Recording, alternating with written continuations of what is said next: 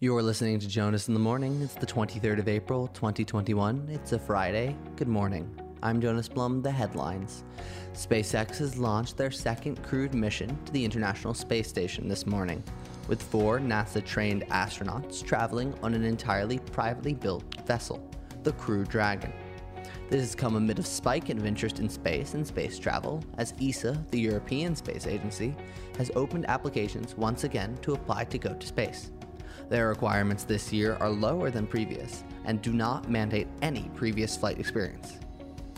The Biden Climate Summit started yesterday and has gotten off to a rocky start. The American and Chinese officials, there to show a unified face against climate change, have been arguing and debating the entire time. Biden had hoped that the climate was a neutral issue where the two adversarial nations could safely find middle ground.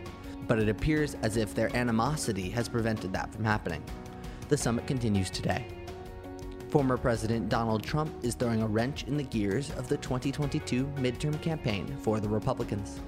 After somewhat laying low from his descent from office until now, he has recently started publicly speaking again and endorsing candidates.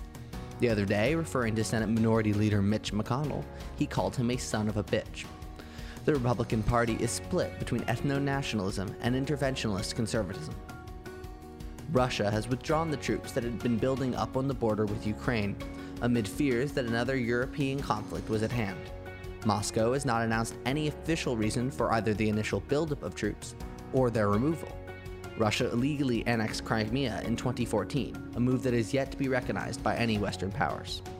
And finally, in some good news this morning, a son whose mother was diagnosed with terminal cancer has finally made her ultimate dream come true a trip to see the pyramids in Giza he sold nearly 10,000 sandwiches to raise the funds.